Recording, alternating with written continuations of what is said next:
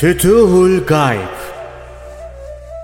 Sultanül Evliya Gavs-ı Azam Abdülkadir Geylani Hazretleri. 20. Makale. Sana şüphe vereni bırak. Hadis-i şerifinin açıklaması.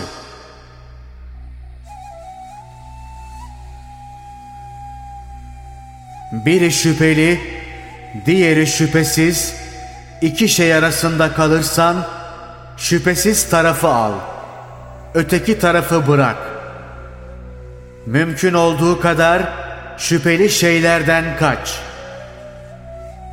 Herhangi bir şeyin şüpheli tarafı kalmasa dahi, kalbin razı değilse yine alma, bekle.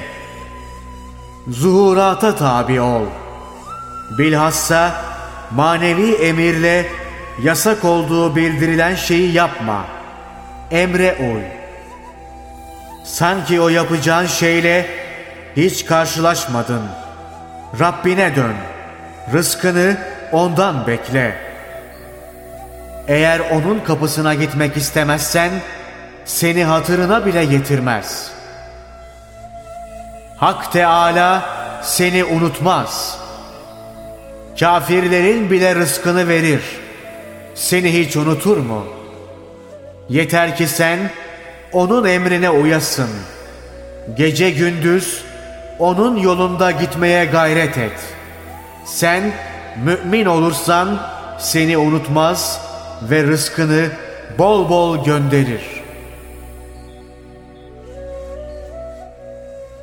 Başka mana Halkın sahip olduğu malı bırak. Onlardan bir şey bekleme. Kalbini onlara bağlama. Ne onlardan kork ne de bir şey bekle. Senin için haram olmayan, şüpheden de beri olan Allah'ın helal gösterdiği şeyi al. Her şeyi o büyük varlığa bağlamalısın.'' İsteyeceğini ondan istemelisin. Sonra her şeyini o varlık verebilir. Ümidin ve korkun da ondan olmalı. O büyük varlıkta Hak Teala olduğunu bil. Her varlığın yakasını o tutmuştur. Halkın kalbi onun emriyle çarpar.''